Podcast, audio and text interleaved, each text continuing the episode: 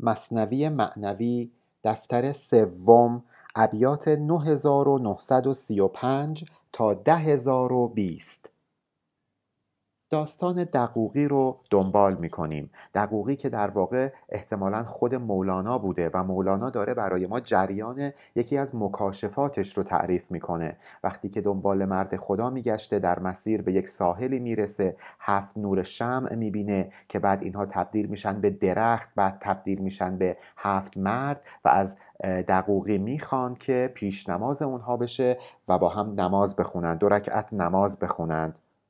مولانا در خلال گفتن این داستان برای ما نکات بسیار ظریفی رو بیان کرد و الان هم که می‌خواد برامون تعریف بکنه که وقتی دقوقی رفت تا پیش نماز بشه نکاتی رو قبلا بیان می‌کنه و بعد ادامه داستان رو تعریف می‌کنه.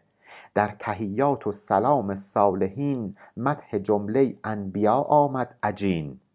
گویا وقتی صحبت از نماز خوندن و پیش نمازی دقوقی مطرح میشه یک نفر از مولانا می‌پرسه چرا ما وقتی نماز می‌خونیم در هنگام سلام نماز میگیم السلام علیک ایها النبی و رحمت الله و برکاتو فقط پیامبر خودمون رو بهش سلام میفرستیم. پس بقیه انبیا و اولیاء الهی چی میشن؟ مگه ما فقط همین یک ولی خدا رو روی کره زمین داشتیم؟ این یکم خودخواهی نیستش که ما فقط پیامبر خودمون رو بستاییم بهش سلام بفرستیم و مولانا اینجا بهش پاسخ میده. میگه وقتی که شما توی نمازتون میگید السلام علینا و علی عباد الله الصالحین در واقع دارید همه انبیا رو که جزو همون عباد الله الصالحین هستند مورد سلام و تحیات خودتون قرار می‌دید. همه بندگان صالح خودتون رو مورد سلام و تحیت قرار می‌دید. بنابراین اینجاست که مولانا میگه وقتی شما تحیات یعنی تحیت ها یعنی سلام های خودتون رو در نماز بر عباد الله الصالحین میفرستید در واقع دارید مده همه انبیا رو با او عجین و همراه می‌کنید سرشته و آمیخته می‌کنید. مدها شد جملگی آمیخته کوزه ها در یک لگن در ریخته. اینجا نکته بسیار زیبایی رو مولانا بیان می‌کنه. ما در سوره حمد می‌خونیم که الحمد لله رب العالمین یعنی حمد فقط برای خداست. اگه شما از پدر و مادرت داری تشکر می‌کنی این تشکر راهش رو پیدا می‌کنه و به خدا می‌رسه. به همون رب العالمینی که این پدر و مادر رو پروردگار هست می‌رسه. به خاطر اینکه وقتی شما از پدر و مادرتون تشکر می‌کنید در واقع دارید از مخلوق خداوند تشکر می‌کنید. از خداوند تشکر می‌کنید که این پدر و مادر رو برای شما خلق کرده تا اینکه به شما لطف بکنند و شما اونها رو مورد حمد خودتون قرار بدید. اینجا مولانا میگه هر حمدی که شما می‌کنید انگار که دارید این حمدا رو همه رو میریزید توی یه لگن.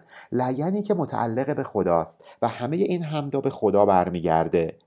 انگار که هر کسی یک کوزه آب برداره بریزه توی یه لگن این کوزه های آب تشکرهایی هست که ما آدما از هم می‌کنیم. شما میری خرید می‌کنی یه تشکر از فروشنده می‌کنی. این تشکر مثل یه کوزه میمونه. نهایتا این کوزه ها همش میریزه توی یه لگن لگنی که حمد الهیه. وقتی که ما مثلا یک کیلو سیب می‌خریم و از فروشنده تشکر می‌کنیم در واقع داریم از خدایی که این سیب رو خلق کرده تشکر می‌کنیم. بنابراین در نماز هم وقتی که ما مدح جمله انبیا رو می‌کنیم در واقع داریم خداوند رو مورد مدح خودمون قرار میدیم. چرا؟ زان که خود ممدوح جز یک بیش نیست. کیش ها زین روی جز یک کیش نیست. توی این عالم فقط یه ممدوح حقیقی وجود داره اونم ذات مقدس الهیه. توی این عالم فقط یک دین وجود داره اون هم دین اسلامه. دین اسلام نه منظور اون دینی که ما داریم ما مسلمونا داریم. دین تسلیم شدن به خداوند. حالا می‌خوای در ظاهر مسیحی باش می‌خوای یهودی باش می‌خوای زرتشتی باش هر چی می‌خوای باشی باش. هیچ فرقی نمی‌کنه. شما هر معبودی رو که ستایش بکنی اون ستایش راه خودش رو پیدا می‌کنه برمیگرده به خداوند. شما اگه حضرت رسول اکرم رو مورد ستایش قرار بدی این مدح و ستایش برمیگرده به خداوند. اگر مسیحی هستی و عیسی مسیح رو مورد ستایش قرار میدی اون حمد و ستایش برمیگرده به خداوند. بنابراین فقط یک کیش وجود داره و فقط یک ممدوح وجود داره. دان که هر مدحی به نور حق رود بر صور و اشخاص عاریت بود. اینو بدون هر ستایشی که صورت بگیره میره میپیونده به دریای نور حق الهی. اگه در ظاهر به یه شخصی تعلق گرفته شما داری از یه شخص تشکر می‌کنی جنبه آریتی و مجازی داره نه جنبه حقیقی.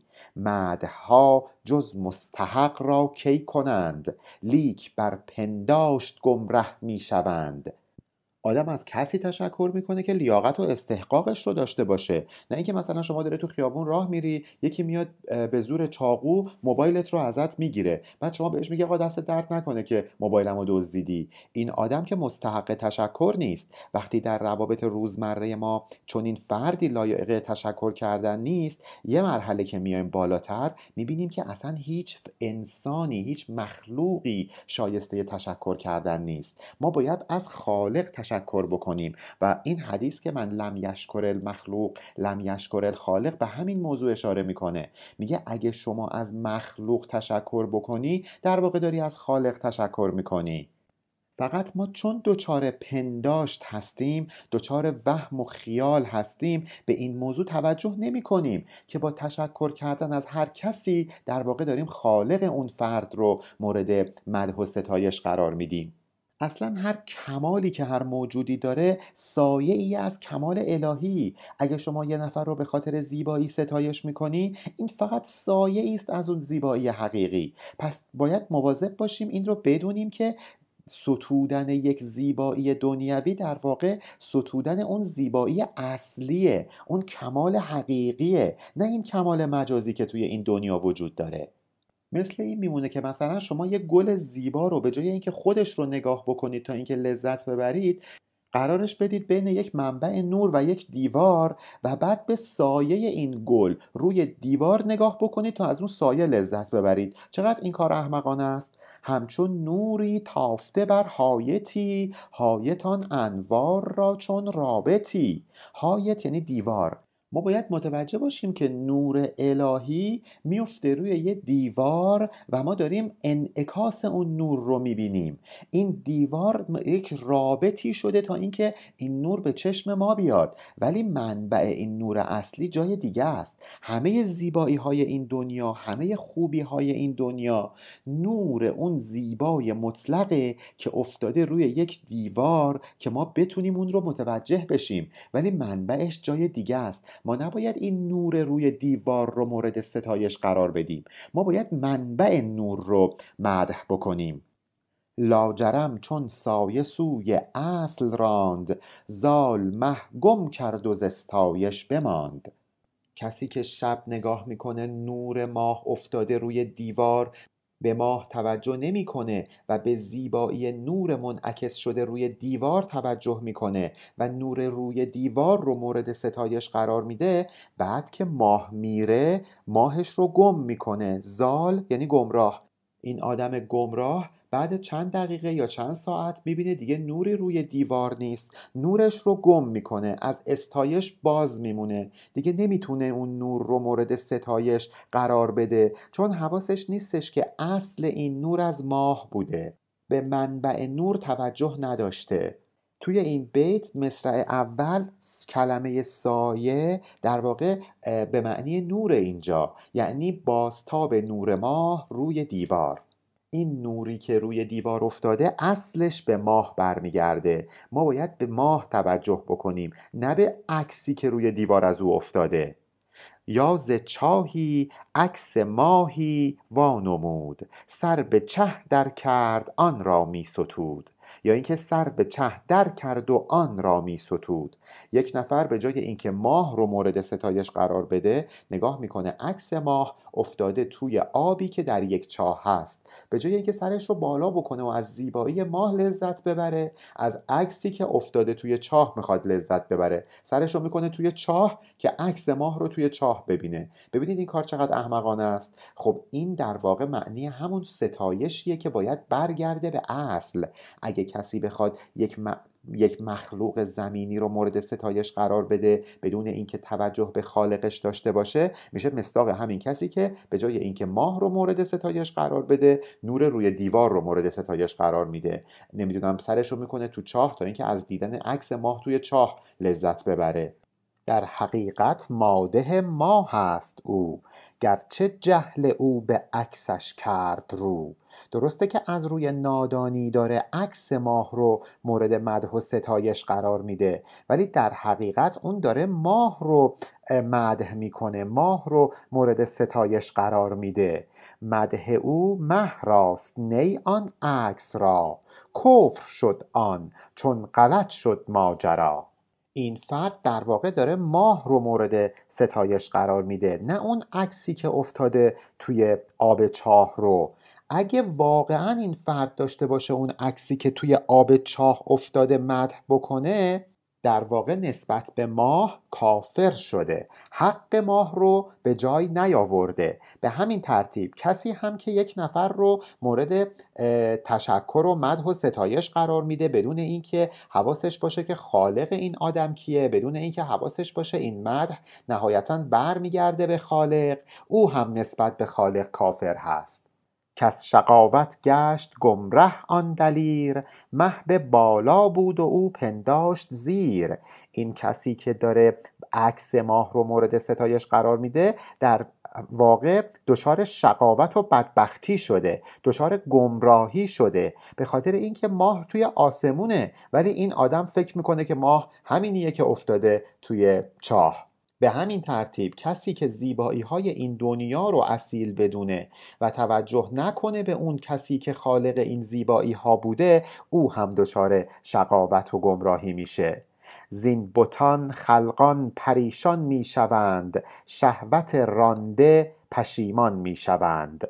وقتی که مثلا یک مرد یک زن زیبا رو می‌بینه عاشق زیبایی ظاهری او میشه عشق دنیایی او رو به هوا و هوس و به شهوت وامی داره بعد از اینکه این شهوتش خوابید شهوت رانیش رو کرد ارضا شد اون وقت پشیمان میشه و این می‌تونه برای یک زن هم مستاق داشته باشه. این می‌تونه برای همه لذات دنیوی مستاق داشته باشه. یه نفر مثلا میره هزار تا کار می‌کنه تا اینکه یک مالی رو به دست بیاره. بعد که اون مال رو به دست آورد می‌بینه اون آرامشی که دنبالش بود حاصل نشده. و بنابراین خیلی وقتا این عذاب وجدان بر او چیره میشه و پشیمانی گریبانش رو می‌گیره. چرا این اتفاق میفته؟ زان که شهوت با خیالی رانده است و از حقیقت دورتر وامانده است. این فرد رفته با یه خیال و اوهامی شهوت رانی کرده. از حقیقت دور افتاده. اشکالی نداره اگر ما زیبایی های دنیا رو مورد ستایش قرار بدیم. به شرطی که این حرکت ما رو برسونه به اون زیبایی حقیقی. مثل یک بالی بشه که ما رو به پرواز در بیاره. عشق به مجاز دنیایی باید نهایتا ما رو برسونه به اون عشق حقیقی.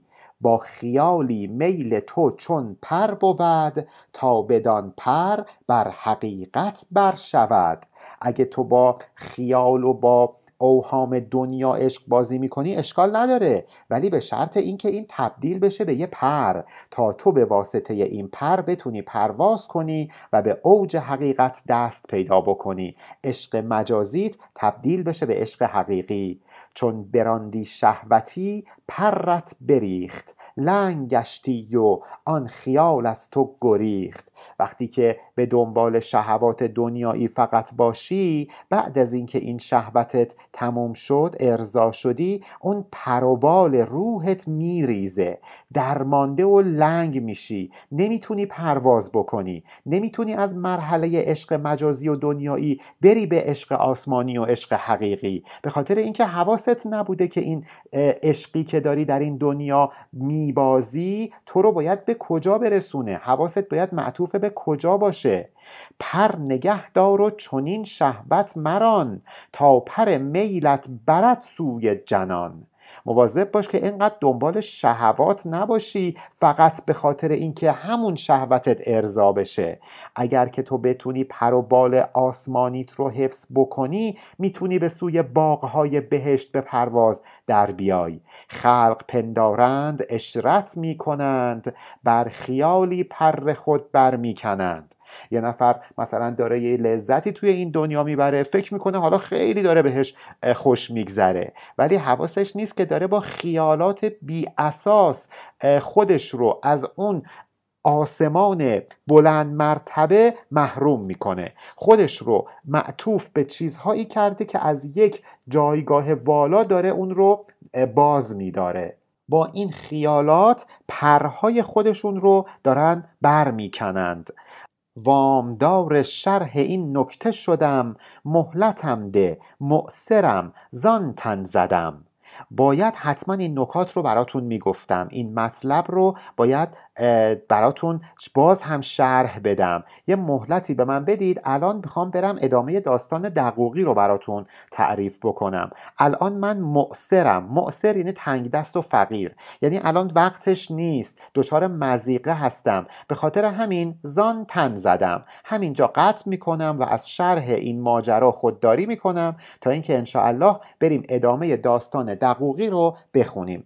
می‌دونیم که دقوقی حالا می‌خواد بره به امامت بیسته و اون هفت مرد به پشت سرش صف ببندند و دو رکت نماز جماعت به جای بیارند. پیشتر شد آن دقوقی در نماز قوم همچون اطلس آمد او تراز تراز یعنی زینت پارچه یعنی یک چیزی که به پارچه اضافه می‌کنند تا اینکه اون پارچه زیباتر بشه. اینجا هم در واقع اون اولیا اون هفت مرد مثل پارچه اطلس هستند و دقوقی شده تراز اون پارچه اطلس یعنی زینت اون پارچه حریر. اونا خودشون اولیاء الله هستند و دقوقی میشه زینت جمع اولیاء الله جلو وای میسته تا اینکه نماز بخونند. اقتدا کردند آن شاهان قطار در پی آن مقتدای نامدار. اون هفت مرد که در واقع هفت شاه معنوی بودند پشت سر دقوقی صف میبندند تا اینکه به امامت دقوقی دقوقی نامدار نماز بخونند. بهش اقتدا می‌کنند.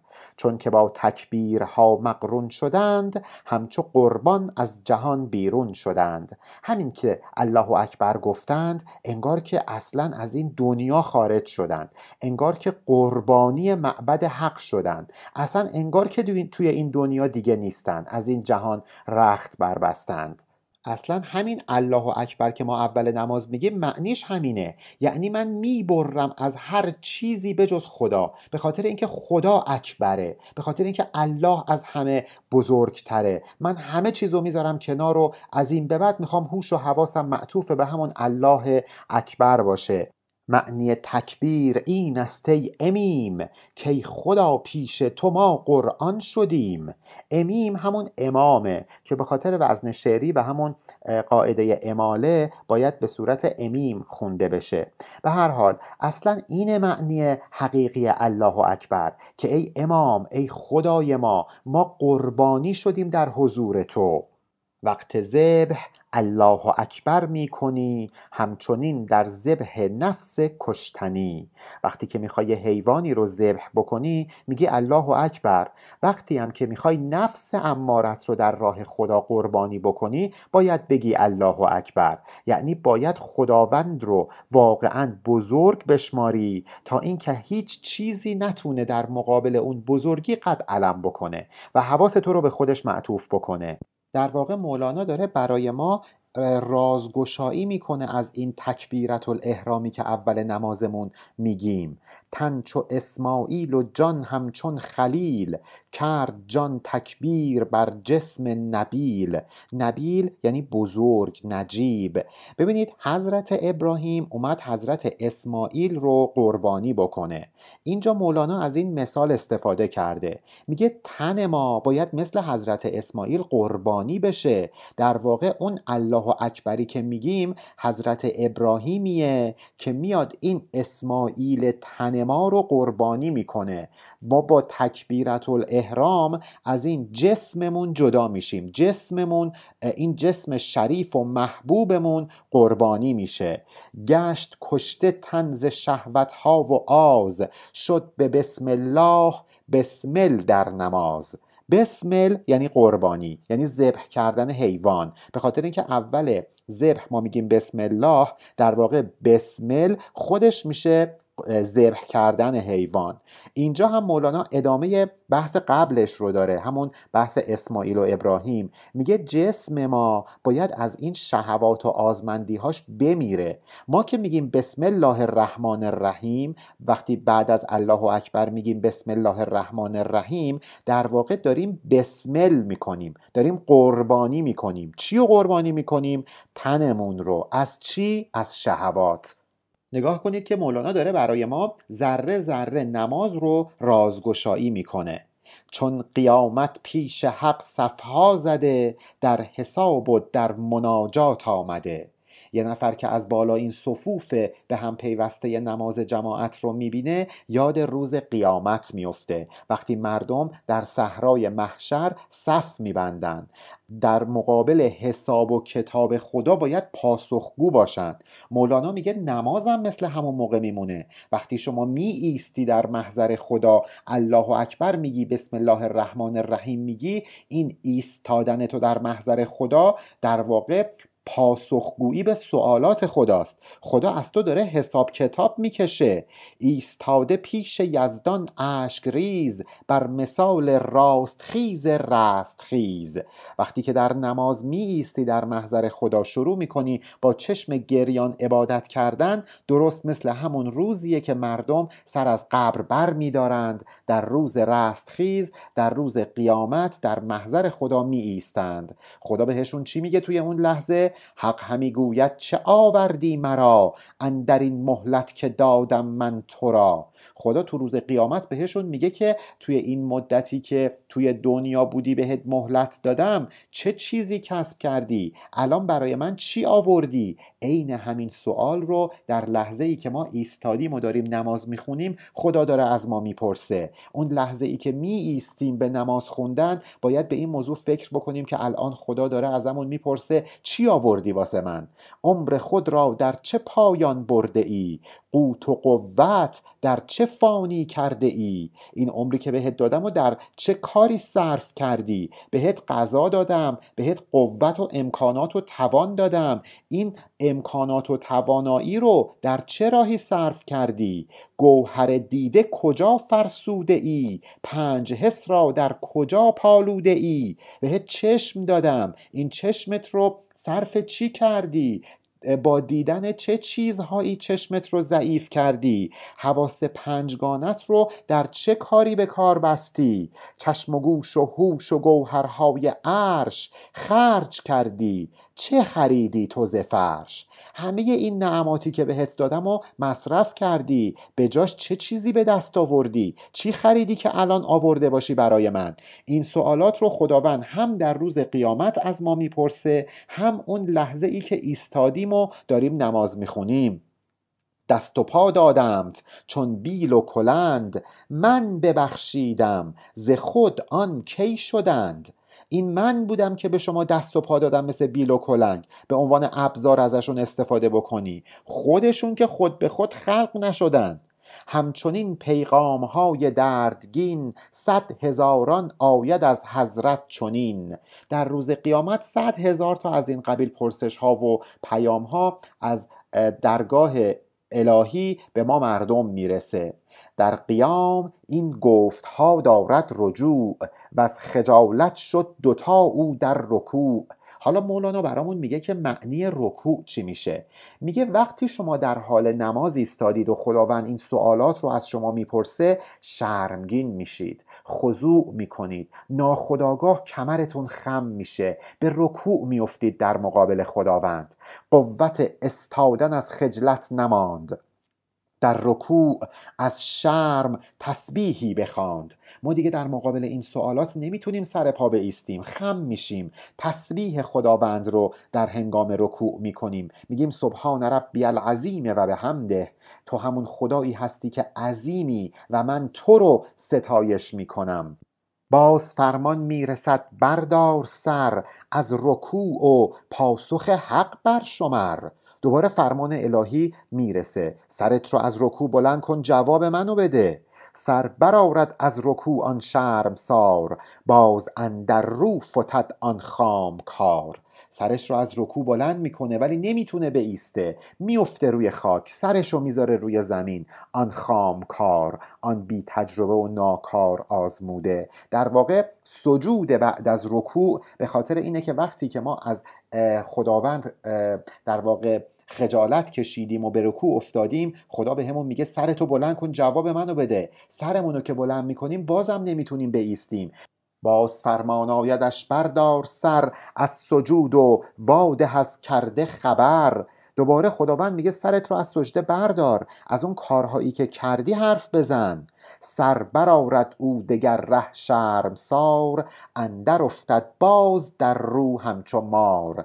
فردی که داره نماز می‌خونه سرشو بلند می‌کنه ولی باز هم خجالت زده خدا میشه و دوباره به سجده میفته و از نظر مولانا این رمز رکوع و دو سجده ای که ما در نماز به جای میاریم بازگویت سر برار و بازگو که بخواهم جست از تو مو به مو. خدا دست بردار نیست میگه سر تو از سجده بردار. مو به مو ازت حساب پس می‌کشم. قوت پا ایستادن نبودش که خطا به حیبتی بر جان زدش. توان ایستادن رو فرد نداره توی این لحظات. به خاطر اینکه اون خطا به پرهیبت الهی بر جانش اثر کرده. پس نشیند قعده زان یار گران حضرتش گوید سخن گو با بیان. بلند میشه و مینشینه روی دوزانو و خدا بهش میگه حالا خوب شرح بده. نعمتت دادم. بگو شکرت چه بود؟ دادمت سرمایه هین بنمای سود. خدا بهش میگه بهت یه نعمتی دادم. شکر این نعمت رو به جا آوردی؟ بهت سرمایه دادم. از این سرمایه‌ای که بهت دادم چه سودی حاصل کردی؟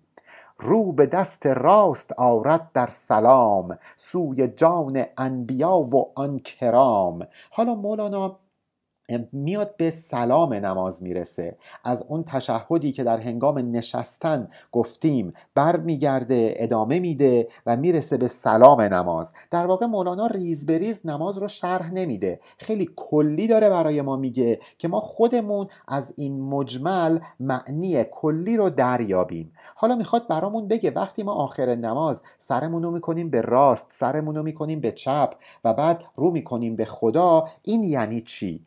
میگه وقتی شما در هنگام سلام نماز سرتون رو به راست میچرخونید در واقع دارید رو می‌کنید به سوی انبیا و آن کرام. بزرگ مردان اولیاء الهی دست به دامن اونها میشید. به اونها میگید یعنی شاهان شفاعت کین لعیم سخت در گل ماندش پای و گلیم. برمیگردید از اونها درخواست شفاعت می‌کنید. بهشون میگید شفاعت من رو بکنید. من فرومایه در گلولای گناهان خودم فرو ماندم. به دادم برسید.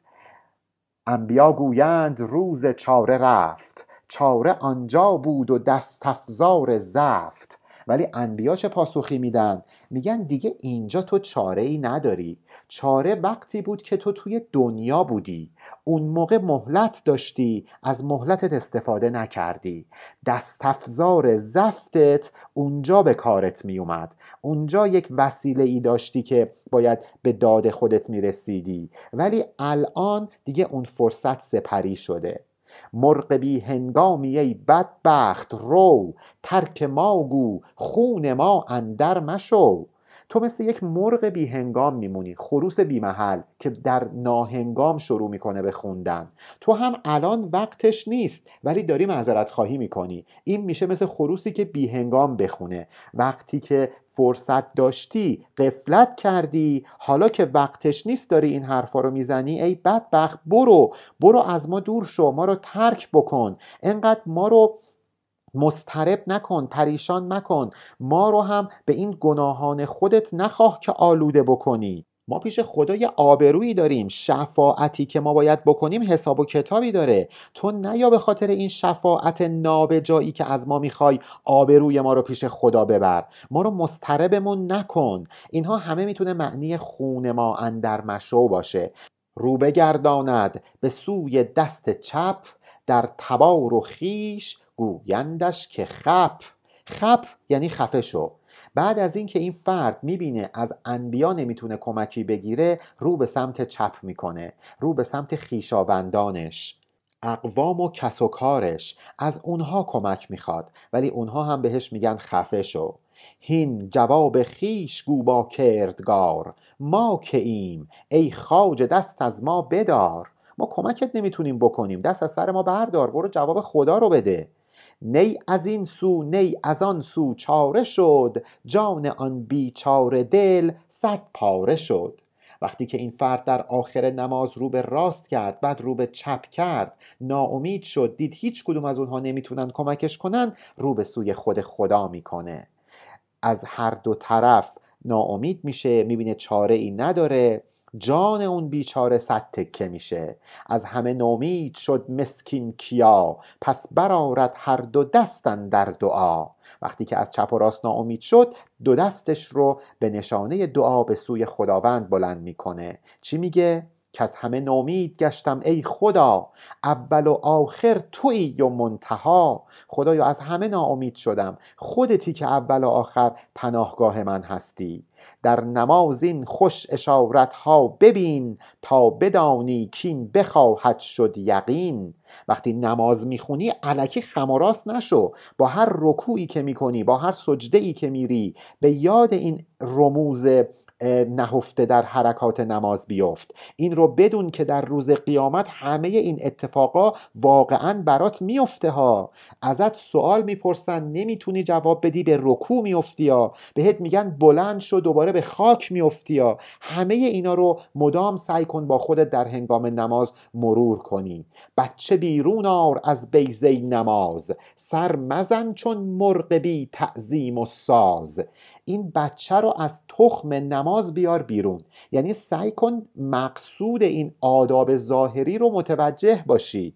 نکنه که مثل یک مرغ بی نظم و ترتیبی باشی که علکی داری سرتو بالا پایین می‌کنی. مثل یه مرغی به زمین نک می‌زنی فکر می‌کنی داری سجده می‌کنی. نکنه مثل مرغ این خم و راست بشی همینجوری علکی. معنی حرکاتت رو مرور کن.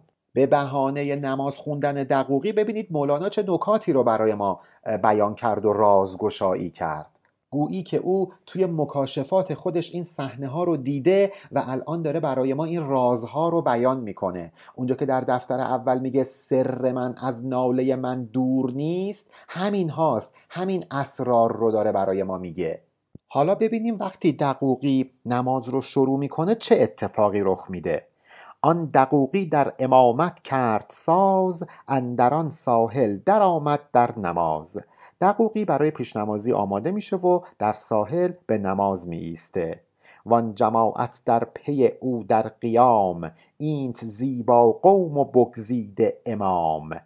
اون هفت نفر اولیا و اولیاء خدا هم پشت سر دقوقی صف می‌کشند و ببینید چه جمع شکوهمند و عجب پیش نمازی اینجا حاصل میشه. معموم ولی خداست امام دقوقی. ببین چه قوم زیبایی اینجا به وجود میاد. ناگهان چشمش سوی دریا فتاد چون شنید از سوی دریا داد داد. دقوقی که داشت نماز می‌خوند یهو چشش میفته به دریا. می‌بینه صدای داد و فریاد داره از دریا به گوش می‌رسه. در میان موج دیدو کشتی در قضا و در بلا و زشتی. نگاه کرد دید صدا از یک کشتی داره میاد. کشتی که اسیر موج دریا شده. افتاده در قضا و بلا و حادثه ناگواری داره قوطه می‌خوره. هم شب و هم ابر و هم موج عظیم این سه تاریکی و از قرقاب بیم. سه تا اتفاق بد داشت اونجا میافتاد. اولا شب بود و هوا تاریک.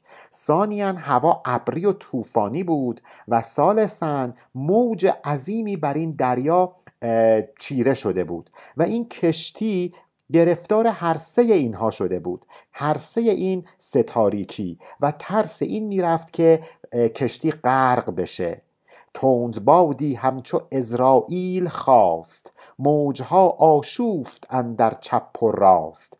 ناگهان یک طوفان هولناکی برمیخیزه که مثل اسرائیل که می‌خواد جون آدما رو بگیره انگار که اومده بود تا جون این مردمی که در کشتی هستند رو بگیره. این موج کشتی رو به چپ و راست میکوبید. اهل کشتی از مهابت کاسته نعره واویل ها برخواسته مسافرای کشتی از ترس خودشونو باخته بودن واویلا واویلا سر داده بودن صداشون گوش فلک رو کر کرده بود. دستها در نوحه بر سر می‌زدند. کافر و ملحد همه مخلص شدند. توی این لحظاتی که آدم گیر میفته دیگه حتی اگه کافر هم باشه به یاد خدا میفته از خدا کمک می‌خواد. آیه 67 سوره اسرا آیه 22 و 23 سوره یونس آیه 67 سوره انکبوت همه اینها همین موضوع رو میگن. جایی که آدم گیر میفته یاد خدا میفته دست به دعا برمیداره تو سر خودش می‌زنه. دیگه اونجا کافر و ملحدی وجود نداره. همه خالصن مخلصن از خدا کمک می‌خوان. با خدا با صد تذرع آن زمان عهدها و نظرها کرده به جان. شروع می‌کنن با تذرع و گریهزاری نظر و نیاز کردن که خدایا اگه ما رو نجات بدی دیگه این کارو نمی‌کنم. من میرم به فلان فقیر کمک می‌کنم. قول میدم که فلان کار خوب رو انجام بدم. شروع می‌کنن به عهد و نظر و نیاز. سر برهنه در سجود آنها که هیچ رویشان قبله ندید از پیچ پیچ. اینها همون کسایی بودن که در هنگام خوشی انقدر گرفتار پیچا پیچ دنیای مادیشون بودن که اصلا هیچ وقت قبله نمیشناختن. روشون رو به قبله نکرده بودن. ولی الان سر می‌ذارن به سجده به سوی قبله الهی. چرا؟ چون گیر افتادن. گفته که بیفایده است این بندگی. آن زمان دیده در آن صد زندگی. اینها همون کسایی بودن که می‌گفتن بابا بندگی خدا به چه دردی می‌خوره چه فایده ای داره؟ ولی در این لحظه می‌بینن نه در این بندگی خدا صد تا زندگی نهفته هستش. از همه امید ببریده تمام دوستان و خال و ام بابا و مام. از همه قطع امید می‌کنن چون می‌دونن هیچ کسی به جز خدا نمی‌تونه اینجا به دادشون برسه. نه دوستاشون نه داییشون نه اموشون نه پدر مادرشون هیچ کدوم. زاهد و فاسق شد دم متقی همچو در هنگام جان کندن شقی. در اون لحظات مهم نیستش که تو قبلا زاهد بودی یا فاسق. ناخداگاه به یاد خدا میافتی. انگار که یه آدم شقی می‌خواد جان بده. می‌بینه که دیگه واقعا باید بپذیره. هر چقدر خدا رو انکار کرده بود الان دیگه لحظه جان دادنشه و راهی برای فرار نداره. او هم در اون لحظات موحد میشه. ولی به چه دردی می‌خوره این موحد شدن لحظه آخر؟ لحظه آخر. نیز چپشان چاره بود و نیز راست. حیله ها چون مرد هنگام دعاست. وقتی که دیگه هیچ حیله جواب نمیده یاد دعا کردن میافتی. به خاطر اینکه این مسافرای کشتی چاره ای نداشتن. نه از این طرف نه از اون طرف. هر کاری کردن دیدن فقط خود خداست که می‌تونه به دادشون برسه. به خاطر همین شروع کردن دعا کردن. در دعا ایشان و در زاری و آه بر فلک زیشان شده دود سیاه. افتادن به دعا کردن. این صدای دعاشون مثل یک دود سیاه به آسمان بلند می‌شد. از صمیم دل داشتن دعا می‌کردند. دیو آن دم از عداوت بین بین بانگ زد کی سگ پرستان علتین. حالا اینجا شیطان وارد میشه. شیطانی که خودش می‌دونه خداوند حقیقت داره ولی مردم رو گول می‌زده. اینجا شیطان وارد میشه. میگه ای کسانی که سگ پرست بودید ای کسانی که پرستنده هوای نفستون بودید. شما دو تا بیماری دارید علتین. این علتین همون قفلت و گناهکاری اونها هست. قفلتشون از خداوند و گناهکاریشون. مرگ و جسک ای اهل انکار و نفاق عاقبت خواهد بودن این اتفاق. ای کسانی که اهل انکار بودید. خدا رو انکار می کردید کفر می ورزیدید اهل نفاق و درویی بودید. مرگ بر شما جسک بر شما. جسک یعنی رنج و بلا و پریشانی. شما باید می‌دونستید که عاقبت این اتفاق میفته بالاخره یه روزی هست که همه این فرصت شما تموم میشه. می‌رسه اون لحظه ای که دیگه راهی ندارید به جز اینکه به خدا رو کنید. چشمتان تر باشد از بعد خلاص که شوید از بحر شهوت دیو خاص. الان چشمتون تره ولی بعد از اینکه خلاصی پیدا کردید دوباره از بحر شهوت تبدیل میشید به یه دیو خاص. دوباره میشید همون شیطانی که بودید. الان به خاطر این مشکلی که پیش اومده چشمتون تر شده. ولی به محض اینکه خلاص بشید میشید همون دیو خاصی که بودید. میشید اسیر شهوت خودتون. یادتان ناید که روزی در خطر دستتان بگرفت یزدان از قدر؟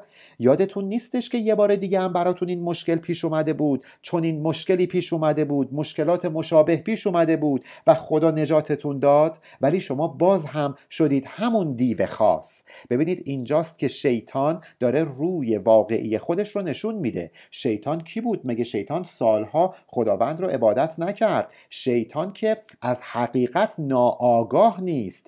اینجاست که شیطان میاد و به ما سرکوفت می‌زنه. همون شیطانی که ما اسیرش شدیم و هر کاری گفت کردیم و اطاعتش کردیم اینجا میاد به ما میگه بیخود کردید از من اطاعت کردید.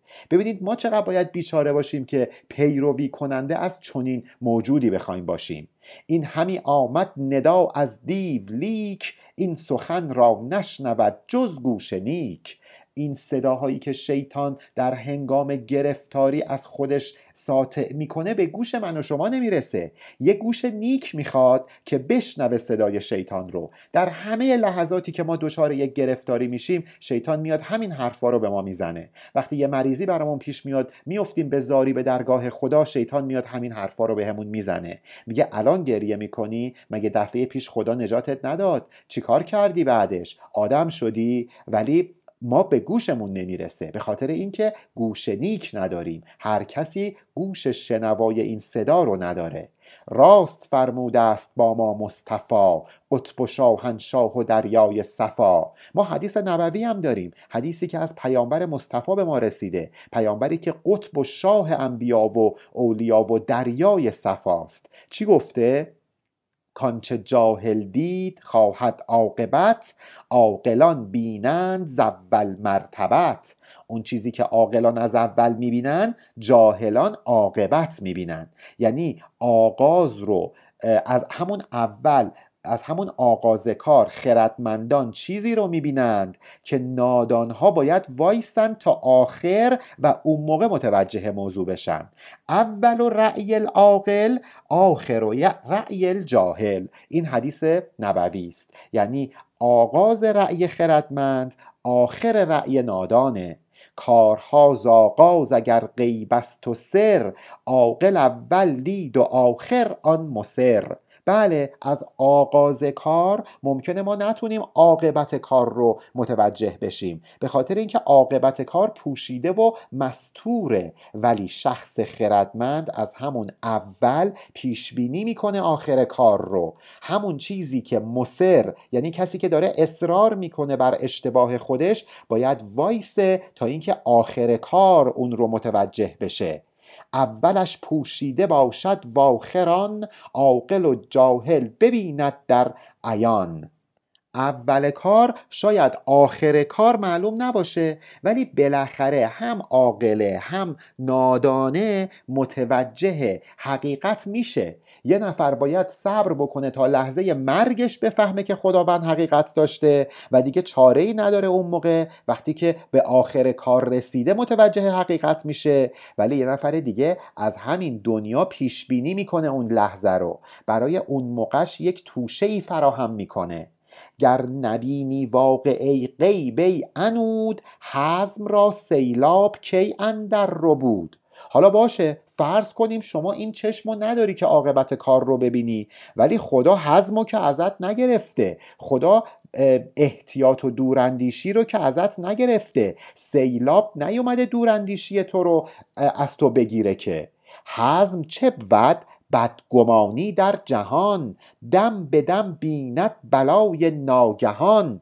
مولانا حالا برامون میگه که منظورش از حزم چیه؟ حزم و احتیاط یعنی اینکه ما نسبت به امور دنیا یک سوء زن داشته باشیم خوشبین علکی نباشیم. هر لحظه اون بلایی که ممکنه بر ما نازل بشه رو متوجه باشیم. یک مثال می‌زنه برامون. میگه فرض کنید یه شیری اومده یه آدمی و گرفته کشان کشان داره می‌بره به دل جنگل تا اینکه تیکه پارش بکنه و بخوردش. آیا تو این لحظات این فرد به امور دنیوی فکر می‌کنه مثلا به معاملاتش فکر می‌کنه به خرید خونه فکر می‌کنه. توی این لحظات اون آدم فقط به این فکر می‌کنه که چند لحظه دیگه بیشتر زنده نیست. از همین چند لحظه استفاده بکنه تا اینکه بهترین بهره رو ببره. این آدم می‌دونه که داره به سمت مرگ پیش میره. این شیر چیزی نیست بجز قضا و قدر الهی. ما که توی این دنیا هستیم قدر الهی مثل شیر داره ما رو می‌کشه به سمت مرگ. روز به روز لحظه به لحظه این شیر داره ما رو می‌بره تا اینکه به مرگ برسوندمون. ولی ما حواسمون نیست. همش به فکر امور دنیوی هستیم. آنچنان که ناگهان شیری رسید مرد را بر بود و در بیشه کشید. مثال یک شیری میاد و یک مرد رو می رو باید و به سمت بیشه به سمت درون جنگل کشان کشان می‌بره. او چه اندیشد در آن بردن؟ ببین تو همان اندیش ای استاد دین. ببین این فرد در اون لحظات به چی فکر می‌کنه؟ تو هم در زندگی به همون چیز فکر بکن. آیا به معاملاتش فکر می‌کنه؟ آیا به نمی‌دونم بزرگ کردن خونش فکر می‌کنه؟ ببین به چی فکر می‌کنه تو هم به همون چیز فکر کن. آیا به فکر حل مشکلات فلسفی و کلامی میفته یا اینکه نه به فکر این میفته که خودش رو در اون لحظات هرچه می‌تونه به خدا نزدیکتر بکنه تا اینکه از این لحظات آخر عمرش استفاده بکنه. می‌کشد شیر قضا در بیشه ها جان ما مشغول کار و پیشه ها این شیر همون شیر قضا و قدر الهیه که ما رو داره به سمت مرگ نزدیک می‌کنه ولی ما قافلیم. جانمون مشغول کار و پیشمونه آنچنان که از فقر میترسند خلق زیر آب شور رفته تا به حلق. انقدر ما میترسیم از فقر که خودمون رو اسیر هر گردابی می‌کنیم هر آب شوری رو در می‌کشیم که مبادا فقیر بشیم. میریم زیر تا خرخره میریم زیر آب شور میریم زیر کسب پول نمی‌دونم حروم تا اینکه مبادا فقیر بشیم. گر بترسندی از آن فقر آفرین گنجهاشان کشف گشتی در زمین. ولی حواسشون نیستش که این فقر یک فقر آفرین داره یک آفریننده داره. اگه ما به جای اینکه از فقر بترسیم از فقر آفرین یعنی از خود خدا بترسیم اتفاقا خدا بهمون به گنج میده. توی همین زمین این گنج رو بهمون به میده. آیه 96 سوره اعراف رو بخونید. اونجایی که میگه که اگه اهل شهرها ایمان بیارن اگه اهل شهرها از خدا بترسند آنچنان برکات زمین و آسمون رو به روشون باز می‌کنم که نگو و نپرس. آیه 96 سوره اعراف. جملهشان از خوف غم در عین غم در پی هستی فتاده در عدم. ما مردم متاسفانه از بیم این که مبادا بیمناک بشیم به خاطر اینکه از دنیامون میترسیم به خاطر اینکه فکر می‌کنیم اگه مثلا فلان دزدی رو نکنیم از فقر میمیریم خودمون رو انداختیم به هلاکت خودمون رو انداختیم به عدم. این نکات ظریف و داستان رو تا اینجا داشته باشید تا ببینیم دقوقی وقتی که این وضعیت رو برای ساکنان کشتی و مسافران کشتی می‌بینه چه کاری انجام میده و نتیجه داستان چی میشه. پایان بیت ده هزار و بیست علی ارفانیان